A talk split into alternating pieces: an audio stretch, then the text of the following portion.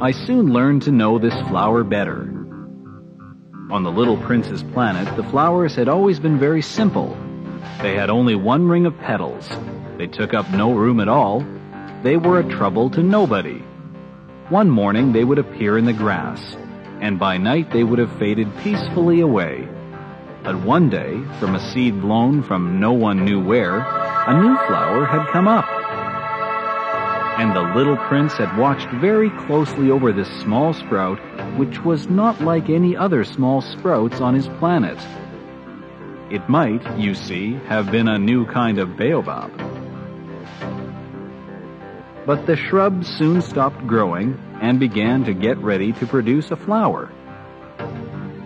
The little prince, who was present at the first appearance of a huge bud, felt at once that some sort of miraculous apparition must emerge from it. But the flower was not satisfied to complete the preparations for her beauty in the shelter of her green chamber. She chose her colors with the greatest care. She dressed herself slowly. She adjusted her petals one by one. She did not wish to go out into the world all rumpled like the field poppies. It was only in the full radiance of her beauty that she wished to appear. Oh yes, she was a coquettish creature, and her mysterious adornment lasted for days and days.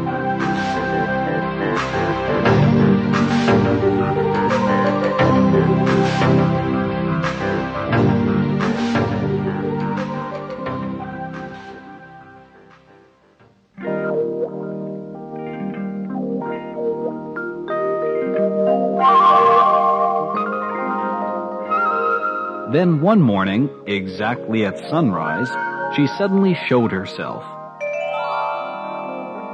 And, after working with all this painstaking precision, she yawned and said, Ah, I am scarcely awake.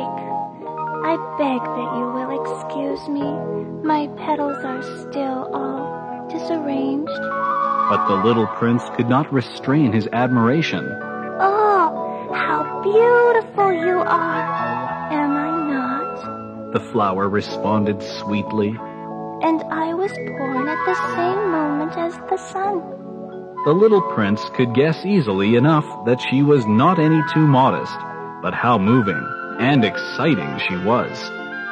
I think it is time for breakfast. She added an instant later, If you would have the kindness to think of my needs.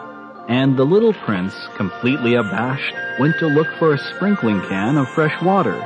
So he tended the flower. So too she began very quickly to torment him with her vanity, which was, if the truth be known, a little difficult to deal with. One day, for instance, when she was speaking of her four thorns, she said to the little prince, Let the tigers come with their claws. There are no tigers on my planet. the little prince objected, And anyway, tigers do not eat weeds. I am not a weed. the flower replied sweetly, Please excuse me. I am not at all afraid of tigers, she went on, but I have a horror of drafts. I suppose you wouldn't have a screen for me. A horror of drafts? That is bad luck for a plant. remarked the little prince, and added to himself, This flower is a very complex creature. At night, I want you to put me under a glass globe. It is very cold where you live. In the place I came from. But she interrupted herself at that point. She had come in the form of a seed. She could not have known anything of other worlds. Embarrassed over having let herself be caught on the verge of such a naive untruth, she coughed two or three times in order to put the little prince in the wrong. the screen. I was just going to look for it when you spoke to me. Then she forced her cough a little more so that he should suffer from remorse just the same. So the little prince, in spite of all the goodwill that was inseparable from his love, had soon come to doubt her. He had taken seriously words which were without importance, and it made him very unhappy.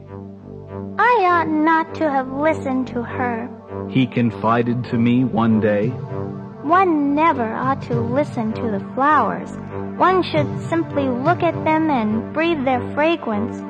Mine perfumed all my planet, but I did not know how to take pleasure in all her grace. This tale of claws which disturbed me so much should only have filled my heart with tenderness and pity. And he continued his confidences. The fact is that I did not know how to understand anything. I ought to have judged by deeds and not by words. She cast her fragrance and her radiance over me. I ought never to have run away from her. I ought to have guessed all the affection that lay behind her poor little stratagems. Flowers are so inconsistent, but I was too young to know how to love her.